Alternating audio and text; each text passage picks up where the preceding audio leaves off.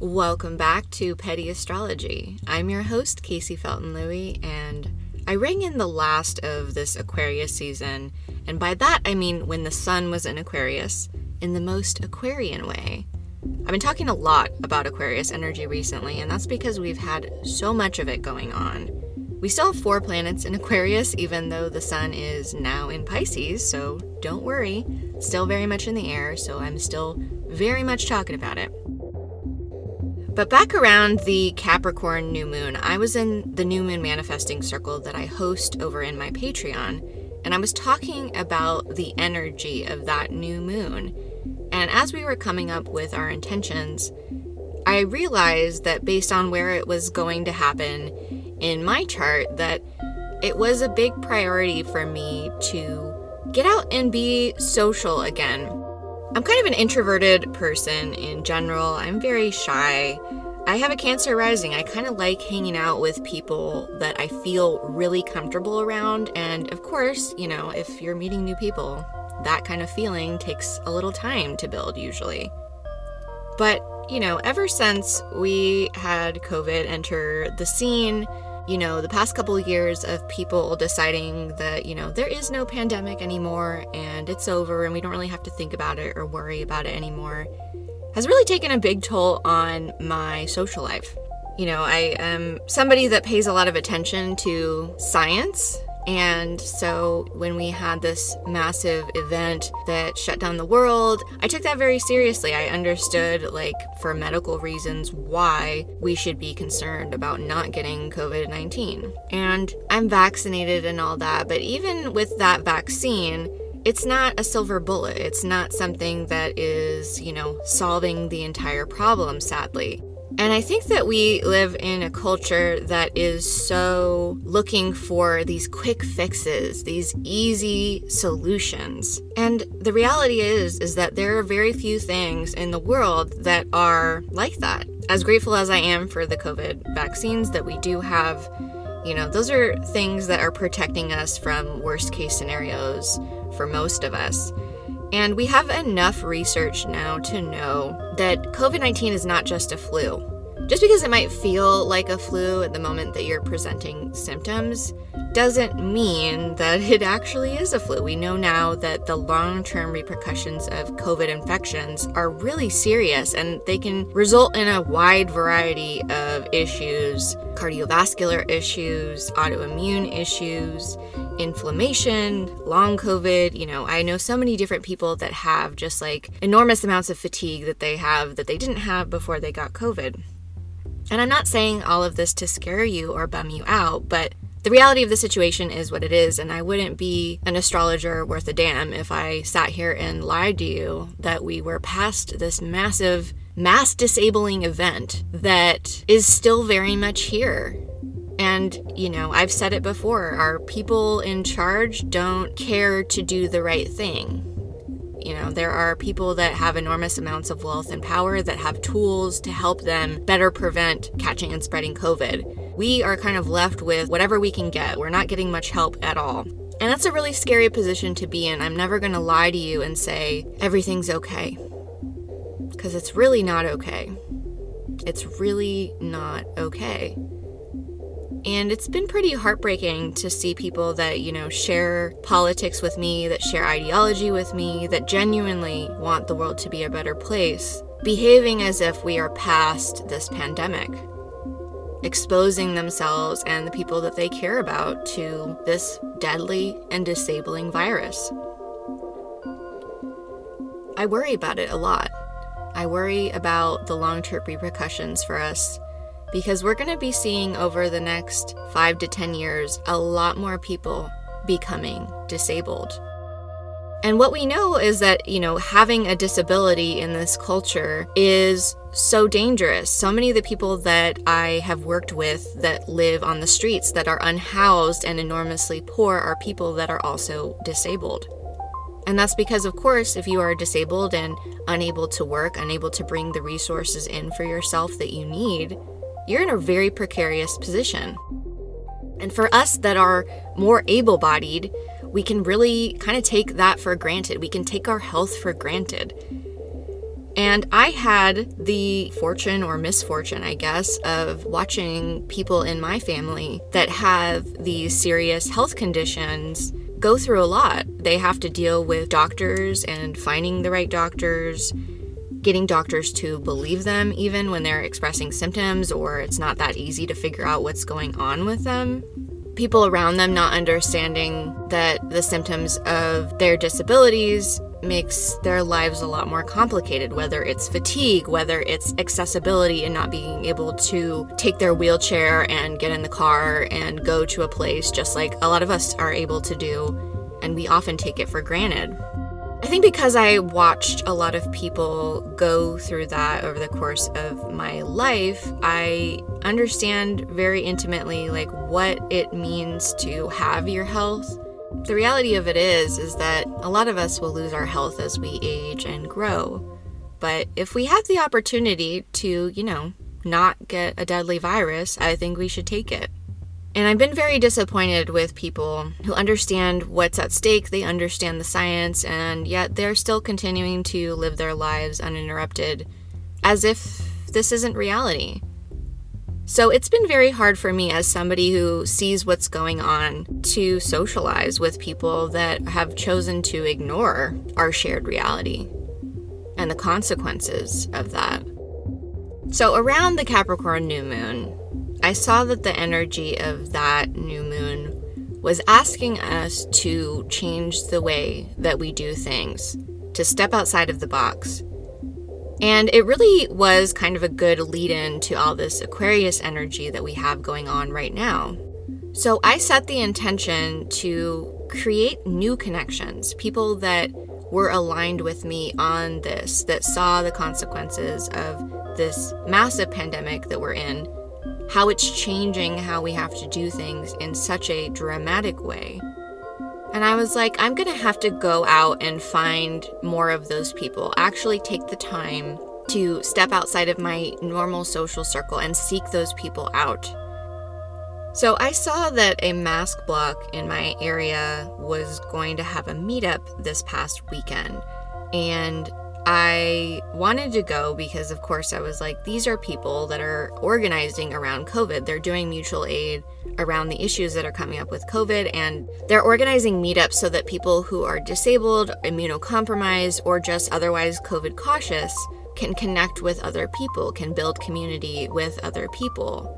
And that's exactly what I've been looking for. That's exactly what I set intentions around. I want to go out and connect with people who I can actually build relationships with, who are going to keep me safe, who aren't going to expose me to COVID, and I'm not going to expose them to COVID. So I was like, yeah, you know, this event is all the way across at the other side of Los Angeles. You know, I'm going to have to drive. It's going to take almost an hour in traffic. It wasn't their first meetup and it wouldn't be their last, but like I've been saying, all of this Aquarian energy and our sort of lead up into Pluto entering Aquarius for the next 20 years in November, if we want to really make use of that Pluto and Aquarius energy to make things better, it's going to require us connecting with people that we haven't connected with before. It's going to require us building community. And I've really been feeling that lately. So I was like, whatever, I'm gonna RSVP. This is the kind of people I'm looking to connect with, even if it is almost an hour away. I can handle that. Now, the day of this event, I didn't sleep very well. I woke up several times in the night with just like the worst stomach ache. And I don't get like stomach aches all of the time, so I was annoyed. I was tired. Then, you know, I had to hurry and get ready, and then I had to drive all the way across town. And by the time that I got there, I was just like exhausted. So I pull up to this park that we're meeting at and I go to pay the parking fee and I realize that my debit card is gone. I have never in my 30 plus years of living lost a debit card or a credit card of any kind. But of course, I'm on my way to this event and, you know, I'm kind of in a hurry and I'm a little nervous because, you know, I'm going to be meeting different people. So I tried not to freak out about it. I used a different card to pay. And then once I, you know, parked and got situated, I was like looking through my purse and double checking like did I lose the card? Where's the debit card? You know, what happened? As far as I can tell, the card is gone. So thankfully, you know, I could cancel it pretty easily on the app on my phone.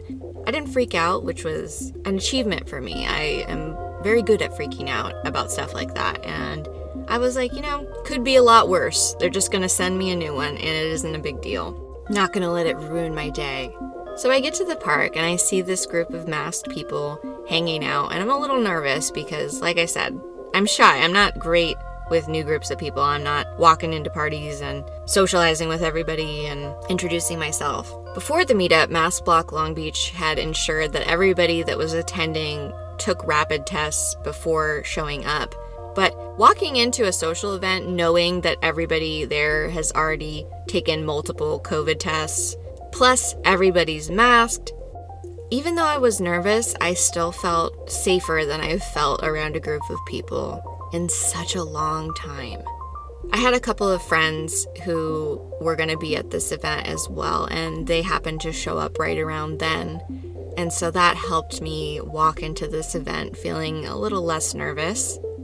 I met so many strangers that day. There were over 40 people there at all times, and there were people coming and going, so it wasn't always the same 40 ish people, but it's been a long time since I've met that many new people in one day.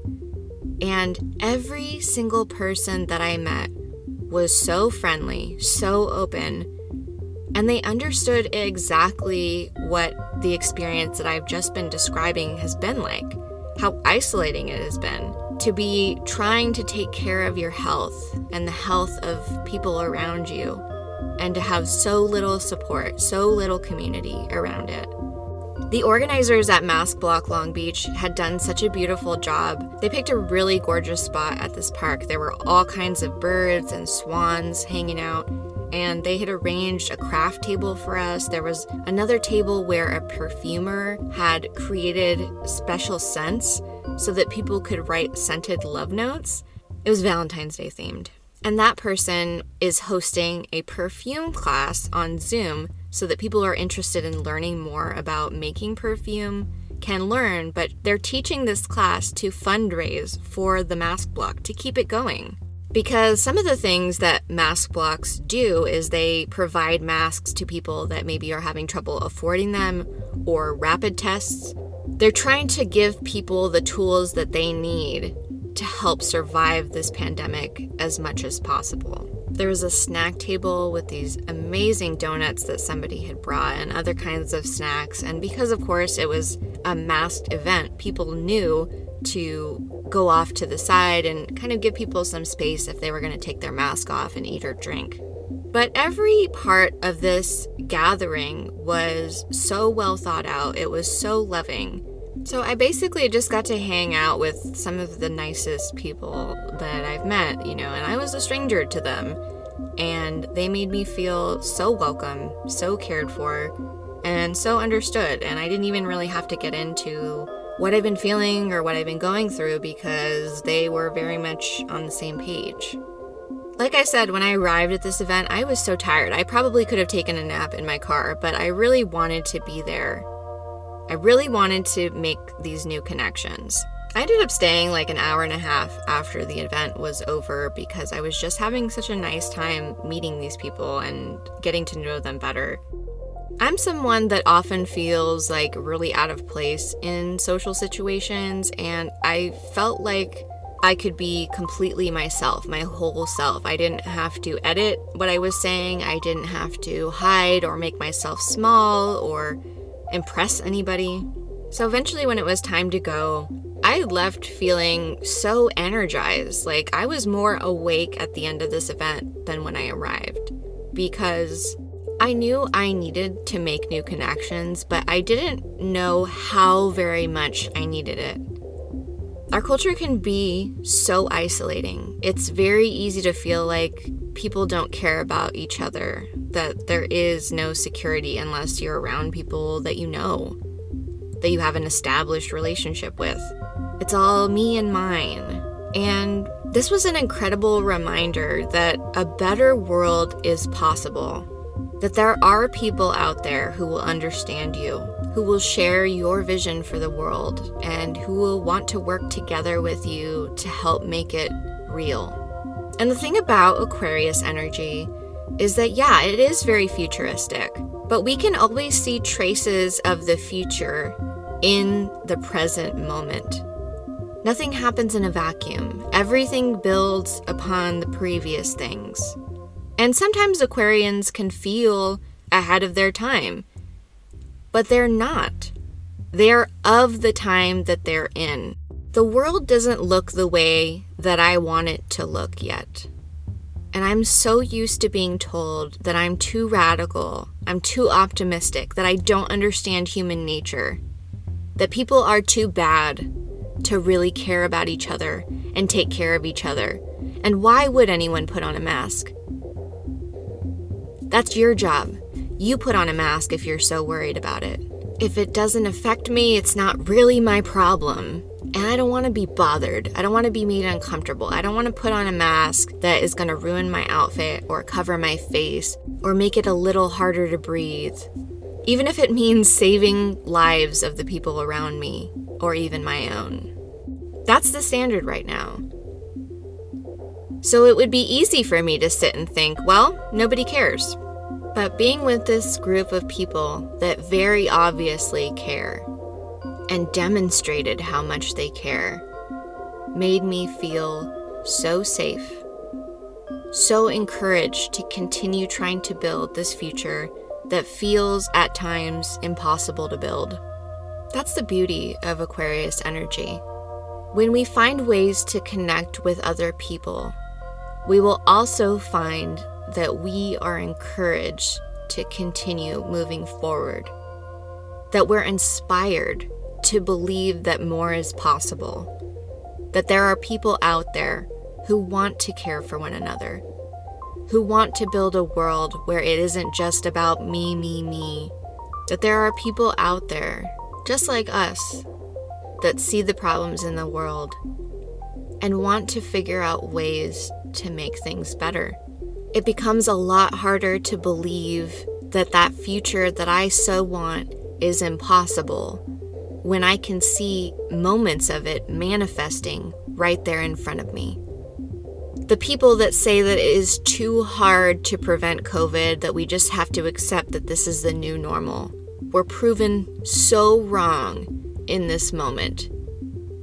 Did it take work to organize an event like this? Absolutely.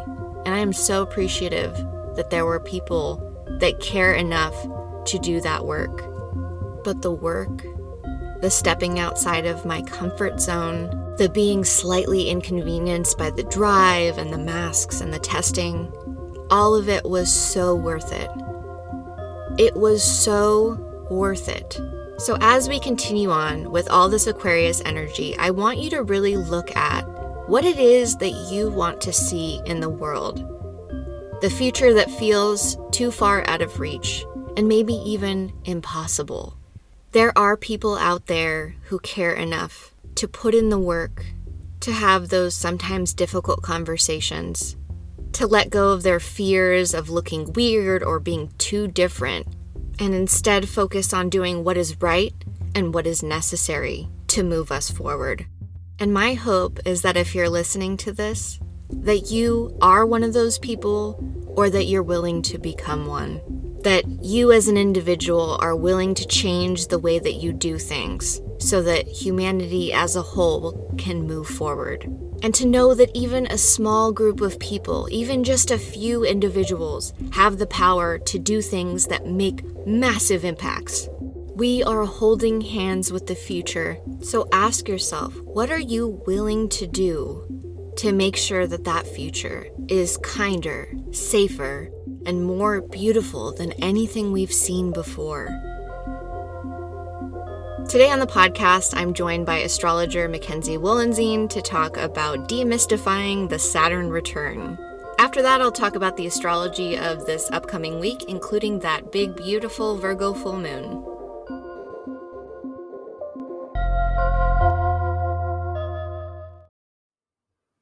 Today we have a very special returning guest to Petty Astrology. We've got astrologer Mackenzie Wollenzien. How are you? I'm good. How are you? Thank you for having me. I'm, I'm so happy to have you back. And you were one of the OGs on Petty Astrology season one. Oh, yes. Love Island. Yeah, some people have been asking about, and by the way, I'm going to put those up on Patreon the reason that I took them down was not because I'm not enormously proud of the work that mm-hmm. we did in season one, but it was kind of something that we did more for fun because we love astrology. We love Love Island. And there was a season of Love Island coming on at the time. And we decided that it would be fun to cover it on a podcast. So that is kind of what prompted me to start podcasting. And it was like a lot of things that turn out to be really cool. It was something that was on a whim and it was just for our own fun, really, mm-hmm. because mm-hmm. we would already be looking at this information and kind of sussing out people that are on the show mm-hmm. using astrology and what we had, because obviously we didn't have birth time. So that made it an interesting game for us as well. But it was a social experiment. It was a social experiment, absolutely. and astrologers are nothing if not nosy people people. Mm-hmm.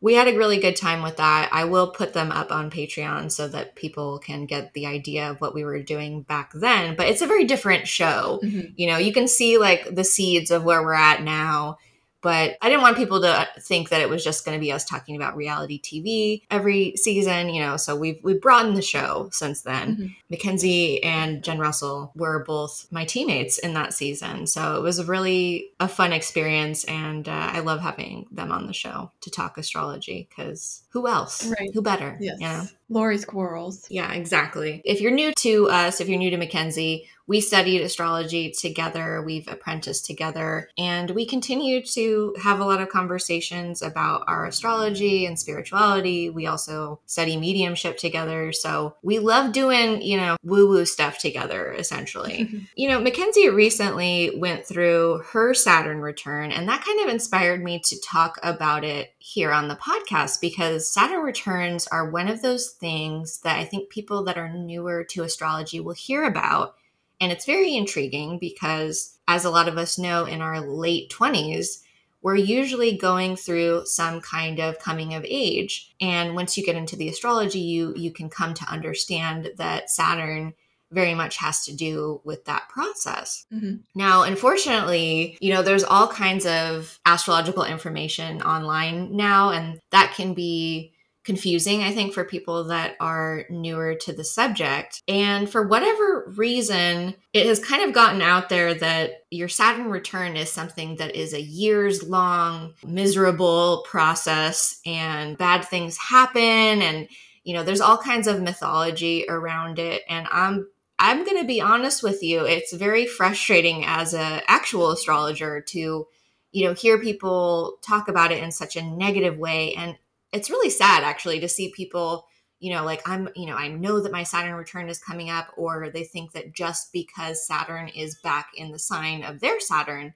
that it's this you know several years long process mm-hmm. where just because saturn is back in the sign that it was in when you were born that means that you're going through it yeah it is very like frustrating especially when because you know astrology it's so like mainstream right now i feel like like pop astrology especially and so i have friends that just kind of like have dabbled or like they don't know very much about it and they will come up to me and be like oh yeah i heard we're all going through our saturn return and like this is like the decisions we make right now are like extremely pivotal and like existential and like the things that we do right now are like written in stone and like they just make it sound so dramatic and i have to be like yes it is usually like a time in our lives that we will remember and like we do have to like use our free will during this time but it's not like this huge existential like I don't know. You know, it's really not that big of a deal because everybody goes yeah. through it if they,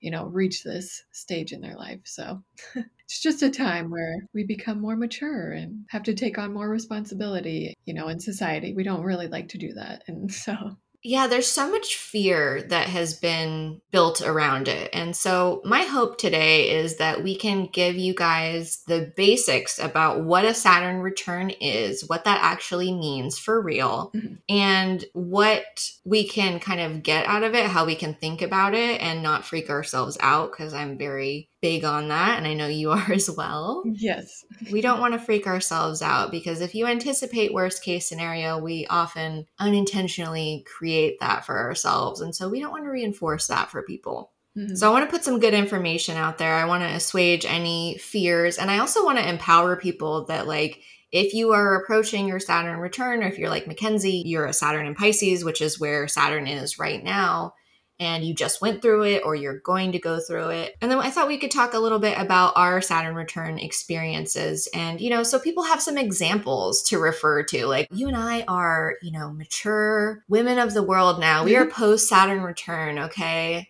So I, I don't know what it was, but as soon as I turned like 30, which is just about after the time that I had my Saturn return, I started calling people honey all of a sudden. Like I never used to do that. It was like something changed, something shifted. So maybe that is something mm-hmm. to be afraid of. Yeah. that all of a sudden you just become like this old dame. so, yeah. you know, that's a possibility. So let's talk about first what Saturn represents. Like, what is Saturn? Saturn is really about structure, it's about discipline and responsibility. And one thing that's important to know is that Saturn and Jupiter are what's called tertiary planets. So they're not indicators about our personality, right? Like, you know, our Mercury or our Venus or our Mars, those are personality indicators in an astrology chart. Saturn, however, is more about our social and cultural training. Often that comes from, you know, the families that we grew up in. It's also important to mention that Saturn often represents the father in somebody's chart or you know if you have a more authoritative or disciplinarian parent it would be that parent as well. It doesn't always have to be dad. And so those are some of the you know kind of basic representations of saturn. And so just starting there i think that we can get an idea of why people freak themselves out about saturn so much right? Because socially like oh my god mm-hmm. structure and discipline like who wants that you know? What do you think like about the fact that people have such negative views of those things? I think it is just very much like a reflection of society. What i always think of is like saturn it's like it just it takes time and it takes um, like practice and it's something that like you build on like one after the other. Like i always think of when I was a dancer, like just how we would have to like practice doing like the same things almost every day. And like you build on that. And like years later, like all of a sudden you realize, hey, I am like a better dancer. And that always just reminds me of Saturn because it is something that it takes discipline and it takes like hard work and effort and mm. a long time. And, you know, we live in society where it's, like we want that instant gratification. We don't like to like sit around and wait. We prefer to like have fun and stuff like that you know. If we didn't have saturn though like you know we would be as Laurie always says the amorphous globs of goo and we wouldn't like really get mm-hmm. anywhere in society. So even though Saturn isn't known for like fun, I don't think we would know what fun is without Saturn. Yeah. You know? Laurie Rivers is our mentor who trained us in astrology. She's also a producer of this podcast. Shout out to producer Laurie Rivers. But she did a really great job, I think, of instilling in us appropriate respect for Saturn, right? And she always says that Saturn represents yes. our bones. So imagine being a person mm-hmm. that had no bones. Like it would not be very constructive, would it? would be very difficult. Mm-hmm. So, you know, if you are afraid of Saturn, like you're afraid of bones. Yeah. We need those. Your teeth. Yeah, we need that. We need that. so I agree that like we are this instant gratification society. I think the other part of it for me that really sticks out is when people think of authority, they have such negative references for it. Uh, I can say, like in my chart, my Saturn is sextile Pluto. So, you know, I can say that the authority in my life and my upbringing was pretty intense and sometimes obsessive and it did a number on me. So I understand. I understand. And I think socially there's so many references. You know, we live in a police state, so there's very negative representations of what authority can look like. Right now we have leadership in this country that is completely ignoring constituents, right? They have authority, they're not listening to the people that they represent. Like, hey, we actually don't want to send all our money to to bomb and obliterate small children. Like that is a negative expression mm-hmm. of authority. So we're just surrounded by a lot of negative representations of what structured discipline and authority look like. And I think that that plays into why people have this fear around Saturn because the things that Saturn represents we're just so overpowered with all of this, you know, negative expressions of what that can look like. And the other side of it, one of the things that really helped me when I started studying astrology is like I remember uh, we were taking a Saturn return class with Laurie and i came away from that class realizing that saturn was also our you know our teachers in a certain sense like people that we look up to so Laurie is a Saturn figure for us, and that is somebody that who has provided a lot of structure for us and a lot of framework for us to learn what we've learned, which has been enormously positive and helpful. And the mentorship, I think, as well, like helping us build ourselves up that is also a really positive expression of that Saturn energy. So, unfortunately, I think that just a lot of us don't always have that kind of reference. And so I understand like why those themes can be kind of scary, you know?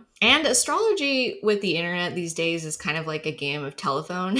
so people will say one mm-hmm. thing and then they'll spread it and it kind of gets misconstrued and misrepeated and then you're just dealing with the most watered down interpretations of anything. So I think that that's part mm-hmm. of you know that fear comes from but a saturn return is something that like mackenzie said everybody that lives you know to the age of 30 goes through at least once and you know we'll get more than one if we live long enough because it's very important to know like our astrology charts are static you know the chart that we have as individuals is a representation of where the planets were at the moment that we were born so it doesn't change. But of course, the planets don't just stop moving because we're born.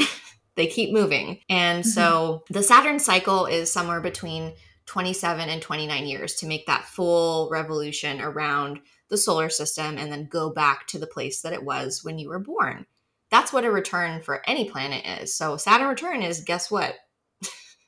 It's when Saturn returns to the mm-hmm. place it was when you were born. That's all it is. That's all a return is. So, of course, as an astrologer, that has a meaning to us right? But on a basic level, I really want people to understand like that is what a return is. That is all it means. It just means that the planet is going back to where it was when you were born. The Saturn return is really the end of a cycle, right? It's the end of that path that Saturn started at when you were born and then it goes through and then it comes back around. Depending on where it is it takes between 27 and 29 years to make that revolution. So that's why a lot of us in our late 20s you know are dealing with this coming of age moment that is the saturn return. So like i was saying Saturn is representative of our social and cultural programming, kind of the stories that we are told and our representations of, you know, authority, discipline, those kind of things. So when you look at that trajectory, it's funny because I was talking about this last night and it feels like people get really worked up about the return because that's, you know, that's the terms that they are familiar with. But in that revolution in the Saturn cycle, there are different points within that cycle that we're not going to get into today, but you know, when Saturn is moving around the solar system, there are different aspects that happen. And an aspect is just the angles between two planets, which, like everything else in astrology, that means something to us astrologers. But there are different points of the Saturn cycle that are significant. And so people fixate on kind of, it's like fixating on the end of the marathon you know, it's like the struggle has kind of already mm-hmm. happened in that marathon of that revolution, right? It's like, you know, there's different points of challenge as Saturn aspects your birth chart Saturn. And so there's mm-hmm. different challenges, different choices that we make during that cycle that, you know, kind of inform that return, I would say. So it's funny mm-hmm. because I think people get really worried about the return part of it. And it's, again, I would compare it metaphorically to like being really worried about the end of the marathon. What, like, why don't you just like run that race? You know what I mean? Like, why don't you focus on, you know, the challenges that come with running that race and the different obstacles mm-hmm. that you're going to encounter during that like again, it's a 27 mm-hmm. to 29 year process. So things are happening when we're seven, things are happening when we're 14, things are happening when we're like 21. Those are the points I would say mm-hmm. in that initial like first Saturn cycle that oftentimes we're making these decisions or coming to these understandings and awarenesses that kind of inform that cycle. Mm-hmm. The thing about a Saturn return, again, it's like the end of the marathon, and then it also starts a new cycle because it, it's you're always you're always in a mm-hmm. cycle. You're always in a cycle with every planet, every single planet. So as soon as it hits that Saturn return, new cycle is beginning, right? Like it's you're you're back on that horse again. you, you never get off. Right. so it's important to understand you're you're always in a Saturn cycle sorry to say. I'm sorry people that are afraid of Saturn. Like, here's the hard reality Saturn is always with us. Mm-hmm. so it's best to make peace. And Saturn governs reality. It's just always there. In terms of like themes for Saturn returns, there are some things that we see that are kind of recurring themes for people, and everybody has their own version of the Saturn return, right? Because we all have our individual charts. And it's always going to depend on what astrology is happening at that time as well. So like none of this exists in a vacuum. So it's you you never just single out Saturn in the chart and just that's the only thing happening. And so I think that's also part of it is that people don't realize like while they're experiencing the Saturn return, there are other planets doing things. You know what I mean? So it's never just like pure Saturn energy, right? It's like for me, for example, my Saturn return was conjunct Pluto. Oh no, the other planet that people freak out about, right? You know, it's never just Saturn. So there can always be other things playing energetic roles in what's happening. So that's important to remember too. But some of the themes I think for a Saturn return is it's really a coming of age of sorts. And especially like if you think about our culture here, you know, you become an adult at 18, but we all recognize that being 18 is, you know, mm-hmm. barely adulthood and our brains are still growing at that age you know, there's a yeah. lot of mm-hmm. life that happens in our 20s. And where we are right now at this point in time, the 20s tend to be like when we're facing reality, you know, as individuals. We're not little kids anymore. We think we're more aware and educated than we often are. And, you know, because we're kind of just getting our, our, first taste of like, you know, the real world as what we call an adult. And so I think over the course of mm-hmm. those years, you know, we're we're facing a lot of truths about ourselves, about the people around us, about the world in different ways. And by the time that we get to the Saturn return time, it's like again late 20s. So it's usually between the age of 27 and 29. We're at that point kind of deciding what kind of real adult we want to be, I think for a lot of us. So in that sense, it's like a, it is a coming of age. Mm-hmm. It's coming into what I would say is like real, true maturity in a lot of ways. As somebody who just recently went through that, I mean, how do you feel about that? Yeah, I had my official Saturn Woo-hoo. return like 10 days ago. So she's fresh. I'm a new adult.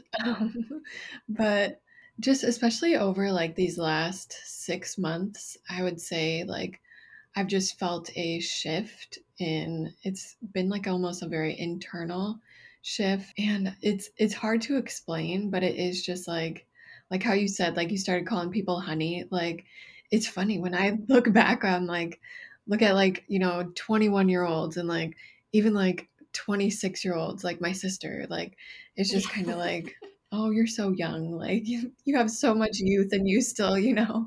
It is just like a feeling of feeling more solid like in this physical body i would say and you know you realize the responsibility of having to take care of like this physical vessel. Like the other day i went to the dentist and i found out i have my first cavity oh, and um, like that's just like one example of like you know the consequences of things and you know saturn rules consequence and i think that's another thing that like people really don't like is like you have to take responsibility and like accept the consequences of like your actions and like you know past decisions and it doesn't have to be a bad thing like you know when saturn was moving through aquarius that's when i kind of decided i wanted to pursue this astrology thing and it just kind of was like a slow development and um, a slow build up and now as like a post Saturn return person. I'm a professional astrologer, and it's not like a like that was a very good thing in my life and that's like the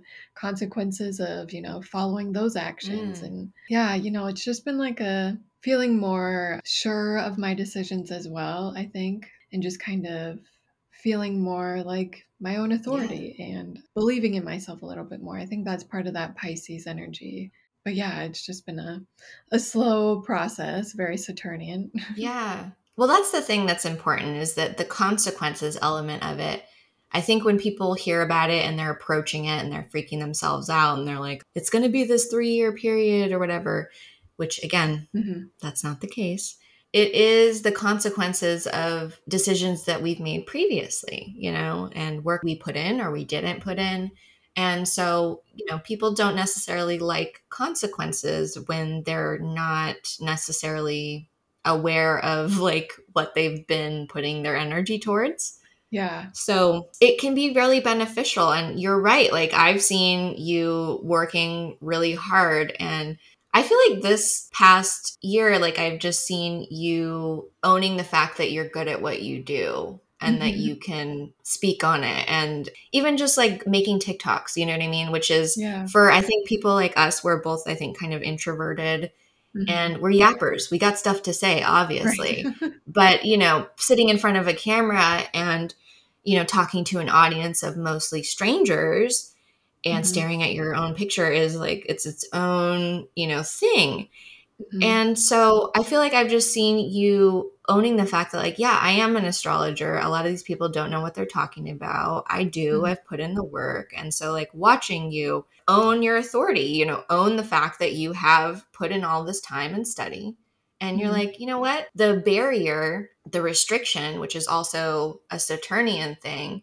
that maybe even you were putting on yourself, like, oh man, I'm I'm not, Yes. you know, I don't know how to make videos or, you know, but you moved past that and, and stuck to the fact that yes, you you know what you're doing and you've been doing it anyway. I think that's like such a beautiful expression of like that coming into your own authority.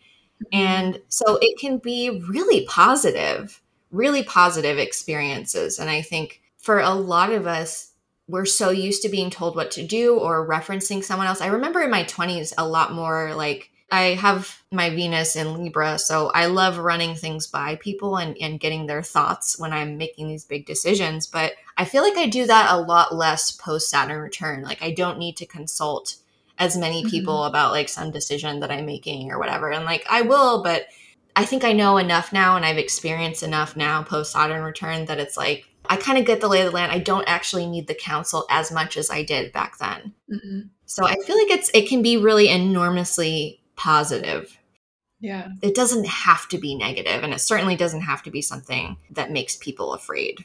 Definitely not. And I mean, I know some people that have had like, you know, really like life changing experiences, but I feel like most people, it is just like this slow, gradual thing. And um, just this slow and steady, like, one of my friends, she she's an artist and for like a really long time, like she was just kind of like doing art on the side and um, you know, working like at a restaurant and, you know, not like doing her dream job. And then um, she just made the decision one day to apply to this like this art studio and she didn't get the job but the person that she interviewed with like owns the place and she just like decided like well like what else do you like to do? And she's like well i'm an artist. And um, so she showed her her art and she got her art put in this um, studio and like is selling her art now and she's like a full-blown artist. And so like that's another really good example of coming into like feel like it's almost like what you're meant to do in a way. And so yeah it's just kind of like if you're on that right path like it'll the doors will open up and like the path will be like opened up more. And so if you're not on like the quote unquote right path it's kind of like doors will shut and you'll be kind of like gently nudged in different directions and Yeah, it's kind of like a what are you good at moment and and where are you going with that ability? yeah Authority, so maturity, taking responsibility, those can all be parts of a Saturn return. So for some people, like some really common things that happen during this time, sometimes it's uh, marriage is a common one or like having kids. Sometimes mm. it's career oriented. Maybe you're kind of leveling up in your career. maybe having new opportunities or things like that but it can be the sense of of sort of taking responsibility and again the consequences of you know what you've done up to then so like you know if you're getting married on your saturn return or right around that time probably because you put some time and effort into building a relationship most likely you know the consequences are not like mm-hmm. unnatural you know what i mean it shouldn't be like completely you know sometimes people do have more challenging experiences as well. And I mean, those can be myriad of reasons. So those are some of the the common things that I have seen. Let's talk about like how long a Saturn return does last because of course it's not the entire time that Saturn is in that sign, right? I remember because we have Saturn in Pisces right now. I remember when Saturn first moved into Pisces, I saw all these people online freaking out about how they have Saturn in Pisces and therefore they had started their Saturn return. And I made a video. It was like, hey, if you don't have a zero degree Saturn in Pisces, like you're not actually having your return. So every planet in your chart has a degree and a minute. And that is what tells you where it is in your chart. It's just locational. It's just, it's like I said, it, it's a map. And so all a return is is when a planet moves back to that exact degree and minute in the chart. Therefore, a Saturn return is actually just the day that that happens. It's not this long thing. However, mm-hmm. I would say that like you kind of start getting a taste of some of those themes as it gets pretty close to that. So I would say maybe like 6 to 8 degrees away from that Saturn you're not having the Saturn return when that approach and separation is happening, but you may be kind of, you know, I mean, it's it's all linear in time, so you're you're going to be kind of dealing with some of those themes and sort of the lead up and you know the lead off from that energy as well. But the reality is, I really want mm-hmm. people to understand this that the Saturn return is just is just when that happens. It's not this like long, arduous process. It's certainly not years long. mm-hmm. I always say it's kind of like, you know, like your birthday isn't like the entire month. Like it's your birthday when the sun, like, you know, conjuncts your natal sun. And it's just like that with Saturn. It's like, mm-hmm. yeah, you might feel like the build up to your birthday. And like after your birthday, yeah. you still feel like, you know, that high from like all those people wishing you happy birthday, all the love. Yeah, but yeah that's kind of like the same idea with really any planet. exactly, exactly. So, you know, you might still have the decorations up from the birthday party. You might have to go put those away mm-hmm. after the the return, mm-hmm. you know, but it's you're the return is over. The party's over. you know what I mean? Yeah. Like that's it. Yes. that's it. So you might exactly. you might still be dealing with yeah. the consequences of the party, but the party's over.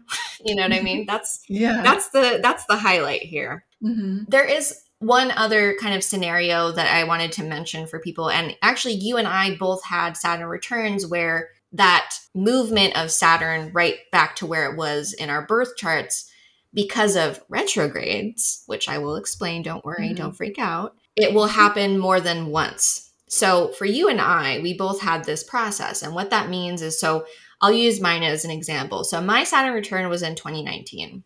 So in March of 2019, I had Saturn move back to exactly where it was in my chart. And then there was a retrograde. It continued moving and then, you know, eventually retrograded and went back to where it was once again. And that happened in June of 2019.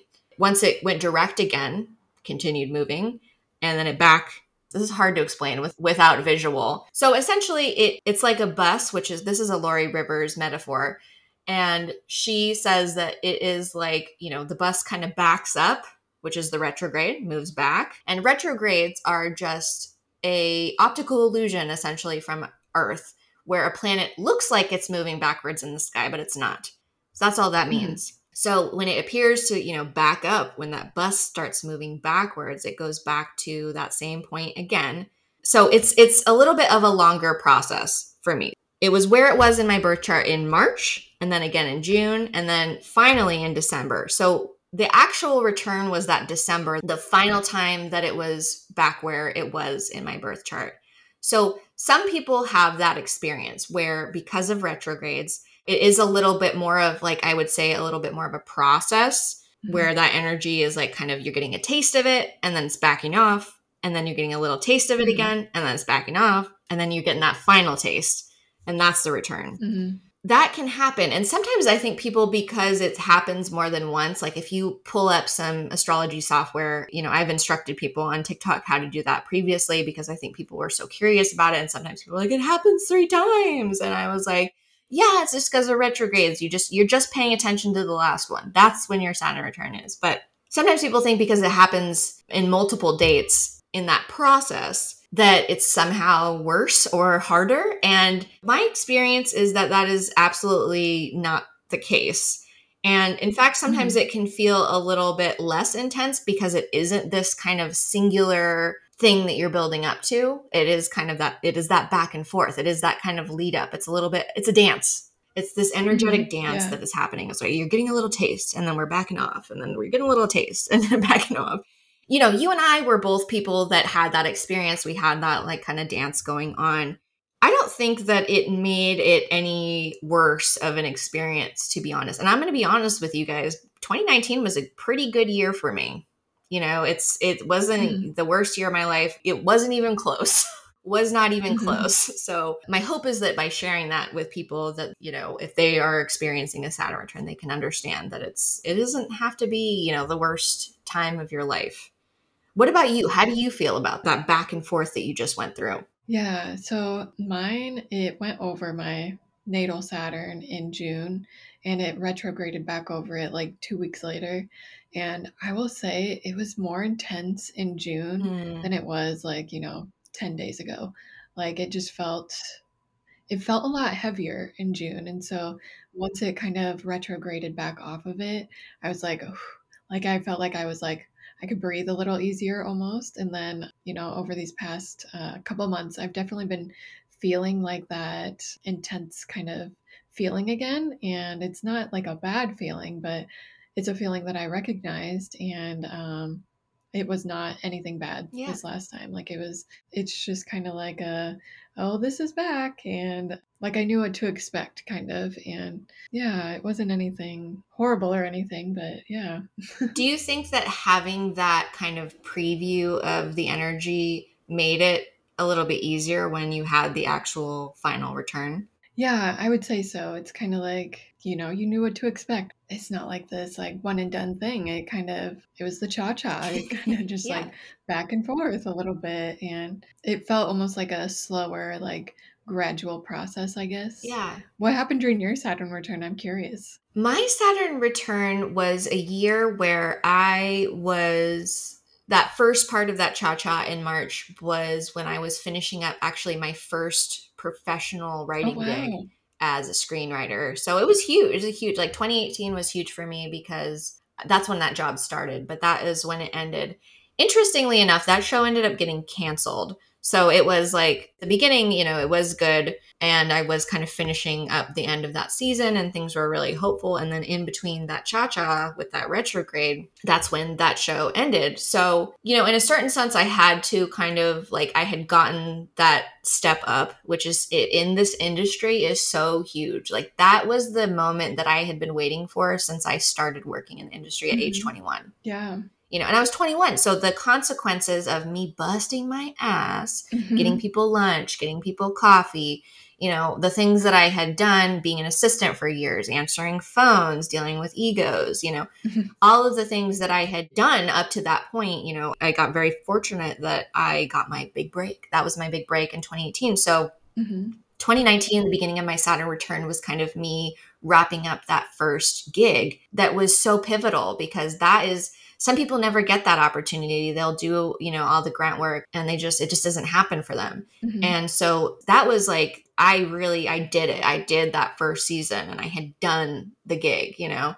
So there was that. I was coming out of it like, yeah, I am actually a professional fucking writer. Hell you know what. I mean? That was the vibe that I was getting, you know. Even though it didn't the show didn't continue, which was disappointing. Mhm. I was like, well, I've been a writer. Like I had that under my belt. You can't take it away. You know what I mean? Mhm. I, I made the jump. The jump is done. Mhm. So that was a big part of my Saturn return. That year, I was still dealing with, I think, a lot of grief because my grandmother passed the year before, Mhm. and it was very abrupt. So I think that that was kind of mixed in there, you know. And it was it was sad to me because, like, I remember, you know, my grandmother was such a big part of like how I ended up where I am and was such an, a creative encouragement to me. So, mm-hmm. you know, and she was a Saturnian figure in my life. You know what I mean? She was somebody that I really looked up to and who was this, you know, very stable and like matriarchal. I mean, she was like, you know, on that side of my family, I didn't have any other elders. Like she was the matriarch, you know? Mm-hmm. So that I think was mixed in there too. Like I had lost one of my Saturnian figures. And so I was like having to be the Saturn in my own life, if that makes sense. Is that that's yeah. kind of part of the feeling that I think I was going through. It was like, okay, I am the adult. Yeah. I'm the adult.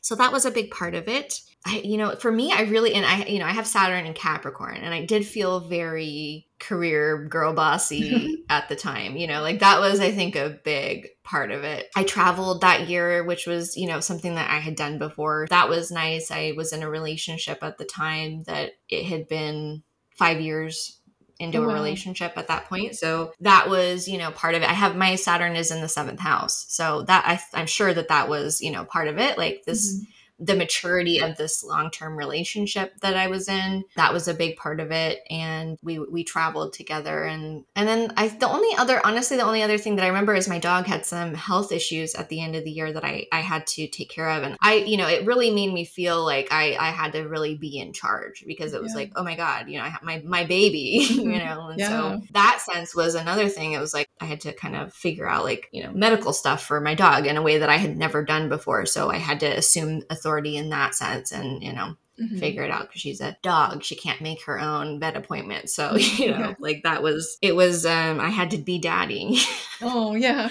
So daddy daddy. you know and i think also in that period of time i was with in terms of the relationship like our some of our relationship dynamics were changing. I think that might have been the year that i actually had to have some like difficult conversations like hey some of these things in the relationship aren't working for me anymore and like we need to change how we do. I believe it was 2019 so that's interesting yeah like and, and having yeah. just uncomfortable conversations with you know somebody that i'm i'm in a relationship with we're very close but i was kind of renegotiating the relationship to be honest that's what was happening mm-hmm. which is you know yeah my seventh house capricorn saturn loves a good relationship negotiation because i like things to be you know very clear and we're on the same page and i need everybody to get what they need and so I think those were some mm-hmm. of the mm-hmm. main things that I remember from that period. I wasn't an astrologer back then, so I don't have the notes. The notes back then are not of the quality that I would like. Um, mm-hmm. As an mm-hmm. astrologer now, I've pieced together from all my you know stuff back then. So I think that's like kind of the main stuff that was going on for me.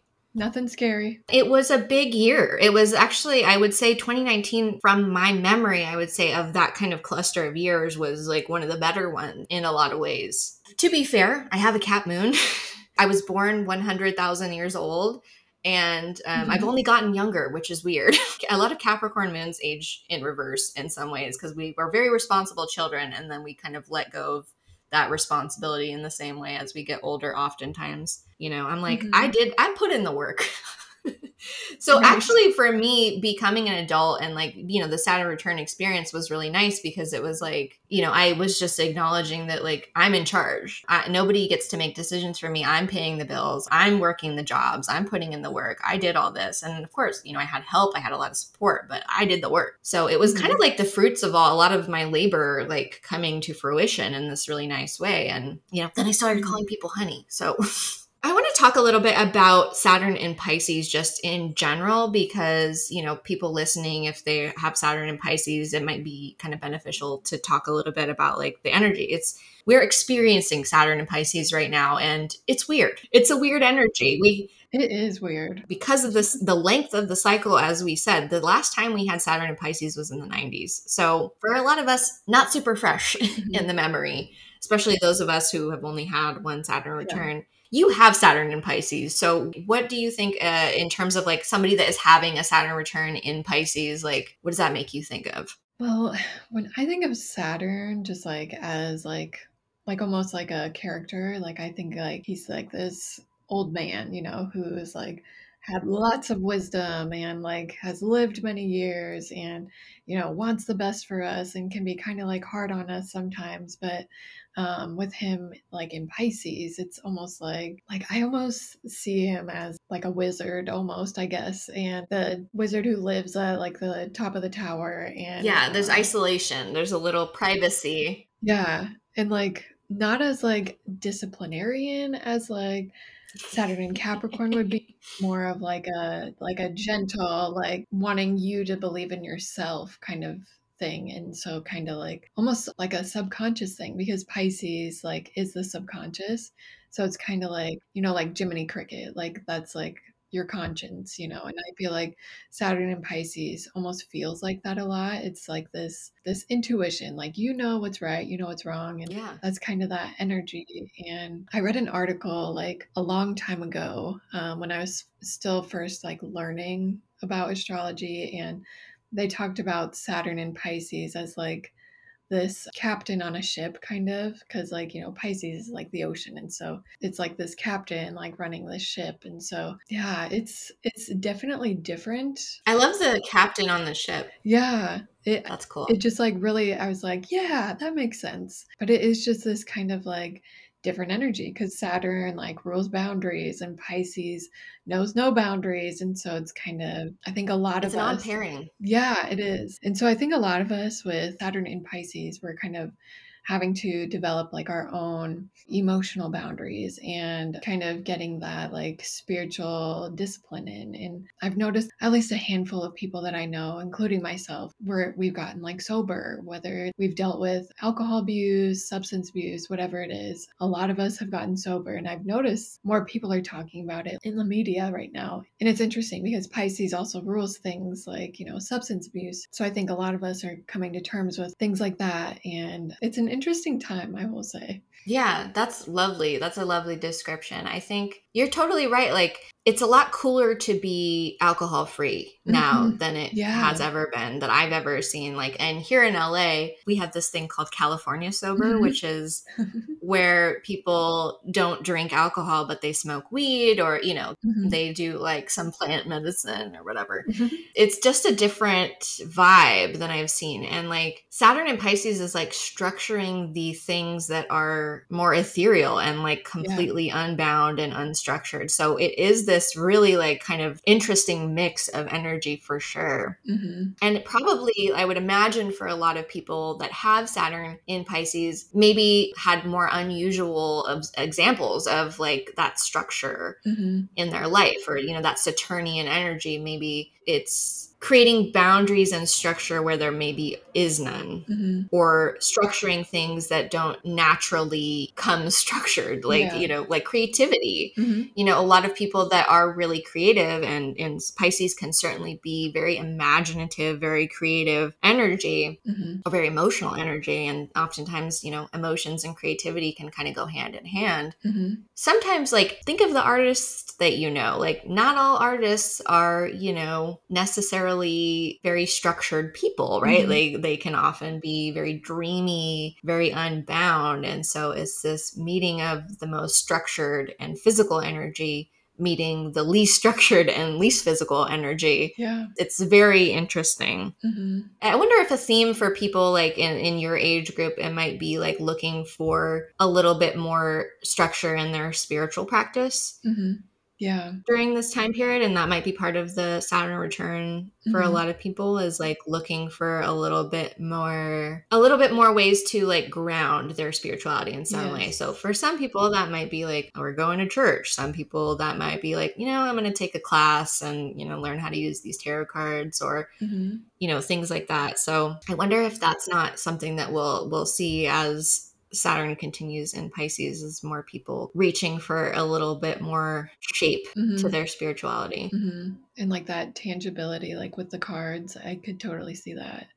And I feel like, you know, tarot is like everywhere now. Like you go to like Mhm. any store and there's like tarot decks, you know, there's like a little corner or even like crystals, that's the same thing. It's a very flexible energy in a certain way. You guys have this ability to kind of adapt how you express authority in a certain way. Like it's Mhm. it doesn't have to look the way that we think it's going to look, which is I envy you a little bit with that cuz my Saturn and Capricorn is Mhm. like, you know, it's it can be very by the books in certain ways and you know, you guys have this kind of shape-shifting fluidity Yeah. about you that you can inhabit. hmm And also, I think with that Pisces energy, like the ability to lean into your perception of like other people's emotional and spiritual experiences as well, hmm which I think for people like you, you know, you're a professional astrologer. hmm So being able to like inhabit other people's experiences and kind of come to a certain understanding is probably very useful for you and the work that you do. It definitely is. And, you know, Pisces, it's like, you know, empathetic and like just like very accepting. And I think that is definitely like, I don't know if that's like the Saturn and Pisces, but I just am very like accepting of all people. And I come from like Mhm. that non judgmental. It could be that, but I'm also a Libra. So I'm kind of like, I see all sides of things. So, um, Well, and then, you know, Pisces is can be understanding of the fact that like all things are connected just Mhm. by the fact that, you know, we are all existing in the same, you know, realm or plane or however you kind of conceptualize it. But mhm. everything is connected and interlinked in some way. And I feel like with Saturn and Pisces, that might be something that you have a maybe a more inherent understanding of than, you know, those of us who don't have Saturn and Pisces. hmm And I definitely think, you know, as time goes on and I like distance myself from my own like Saturn return, I feel like I'll come to understand the energy a little bit more because like I feel like I'm Yeah. in it right now. Like I'm I'm in the pool and so I'm just kind of like swimming through it and then you know once I get out of the pool and like when Saturn moves into Aries, I think I'll be like, "Oh, that was that was that energy," you know. Right. It'll be fun to observe as an astrologer, but Well, Pisces energy can be very murky in that way. So Mhm. it's like you're, you know, it, we're probably all going to come out of it when Saturn moves into Aries. We're like, what just happened? yes, exactly. What was that? right it feels like we're all like we all have like sunglasses on or something and we're just kind of like Yeah. vibing through it Yeah, yeah. It's, I mean, Saturn rules time as well. And I feel like time has been really quite strange. Mm. I wonder, like, it, you know, Saturn and Pisces for y'all that have it in your charts, if you guys just have a weird relationship with time in general. yeah i definitely it's funny like i can I, i've heard you say this before where, Mhm. where like you can have a memory and almost like relive it and Yeah. like feel those emotion and, and that's that's very much how i am too like just the other day oh my gosh i was in therapy and i was telling my therapist about something that happened like a long time ago and i just like started crying i was like why am i crying like this isn't even like a bad memory it's just like a sweet memory and it was just like i was reliving it in Yeah. that moment and yeah it's very interesting you you kind of are unbound by time in a certain weird way. Mm-hmm. It is very interesting. It is super interesting. So y'all, you guys have a lot to. I, I'm I'm just curious to see like how you know once we're out of it, like all of the people that went through their Saturn returns in Pisces, like the, the Mhm. graduating class, like what is this graduating class? Like what are they going to get up to? Because I mean, you know, you guys all incarnated at a time with Saturn and Pisces. So, I mean, you are, I would say a lot of you are going to be, you know, leaders in creativity, leaders in spirituality, hmm leaders in terms of, you know, our emotional understanding in a lot of ways. So, Mm, yeah. it'll be fascinating to see, you know, what what y'all get up to as you enter the the second cycle. I was just thinking, like, you know, that trend on TikTok where it's like Gen Z like looks older than like millennials. Like, I part of me wonders if it's because like you know the youngest millennials have Saturn and Pisces, so we are just kind of like ageless, timeless creatures. Yeah, ancient and, and fetal some of at the same time. yes, everything all at once. exactly exactly well thank you so much for sharing about your saturn return and for coming on and yeah. educating the masses is what we do here on petty astrology so Mhm.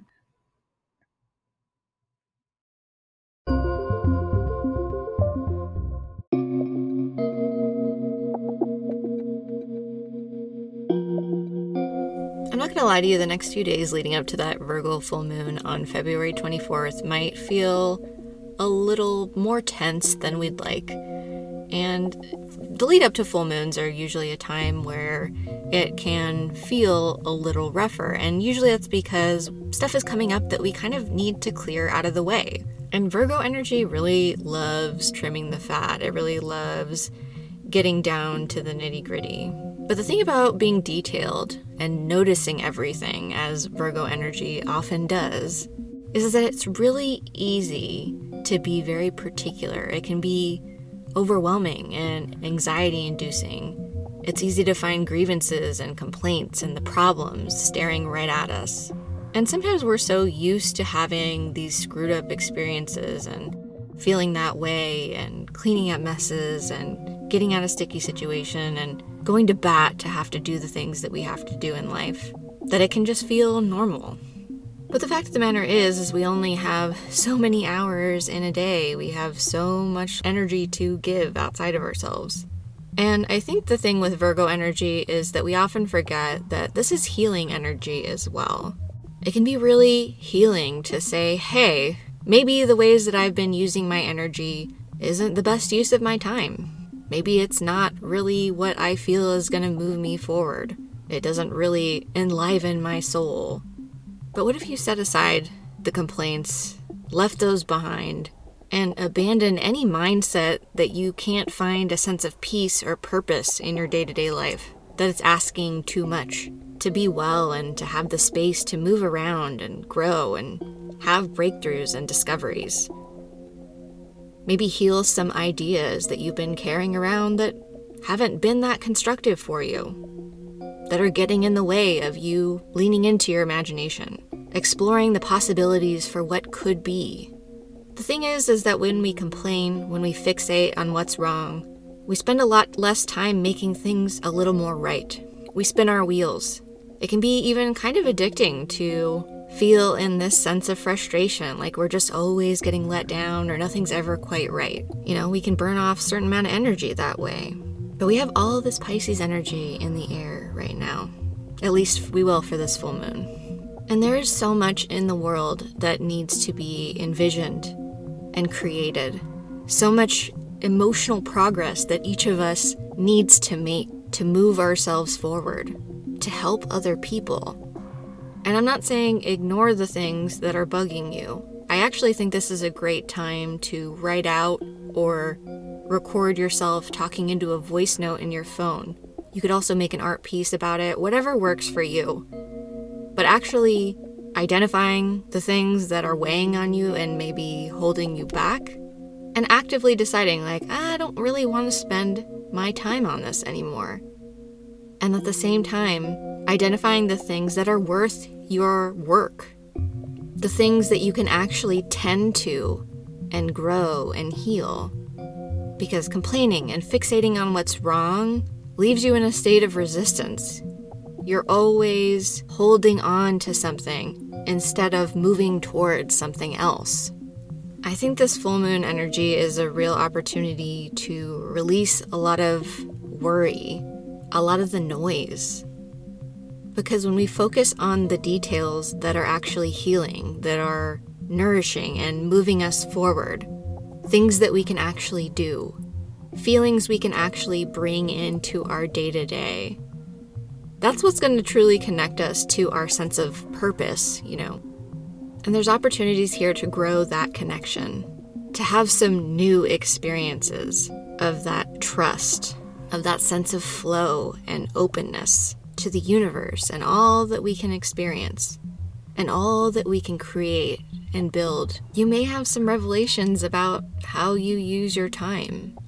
Is there enough flow in your day to day, or are you holding on to everything that goes wrong, everything that's not the way that you want it to be right now? Are you making things harder than they have to be? Because we do that. Virgo is ruled by Mercury, it's a very mental sign. And so often our own minds can get in the way of us being in more of a flow state, not forcing everything to be a certain way. Have you ever noticed that the best ideas come to you when you're doing something like taking a walk or going for a drive, washing the dishes or doodling? It's never when we're forcing it, when we're squeezing the thought out of our mind. This is a moment where we can see that it's actually more constructive. It does save us more time. That moon will officially be full at 4:30 a.m. on Saturday, February 24th. It's not uncommon for us to feel a little over-energized, a little restless with full moon energy. Show yourself a little bit of that healing energy that I've been talking about. Treat yourself with compassion, tend to yourself. And don't let yourself fixate on stuff that's really not productive for you in the long term. Full moons are about receiving. And sometimes that means we gotta let go of some other stuff to make room for what we've got coming. Look at the work that you've been putting in since September. You'll probably find that a lot of the realizations you'll have during this full moon are things that you've been building toward since around September of last year. And if you've really been putting in the work with your mindset, with your energy, with how you approach things, you might find that this full moon brings a sense of real empowerment with it. That you can build towards a lot more than what you've done so far, because you've done it before, and you can do it again. And look at all this inner wisdom that you've accumulated up till this point. So take care of yourself. If emotions come, let them come, and take it from a Cancer rising. Having big emotions can be just as much a release as anything else, so don't fight it. Just know that it's all clearing the way, it's clearing a better path. This episode was produced by Laurie Rivers and brought to you by my sponsors over on Patreon. If you'd like exclusive bonus content, access to the Petty Astrology Advice Hotline, or to support the podcast by becoming a part of the Petty Astrology community, you can join my Patreon at the link in the show notes.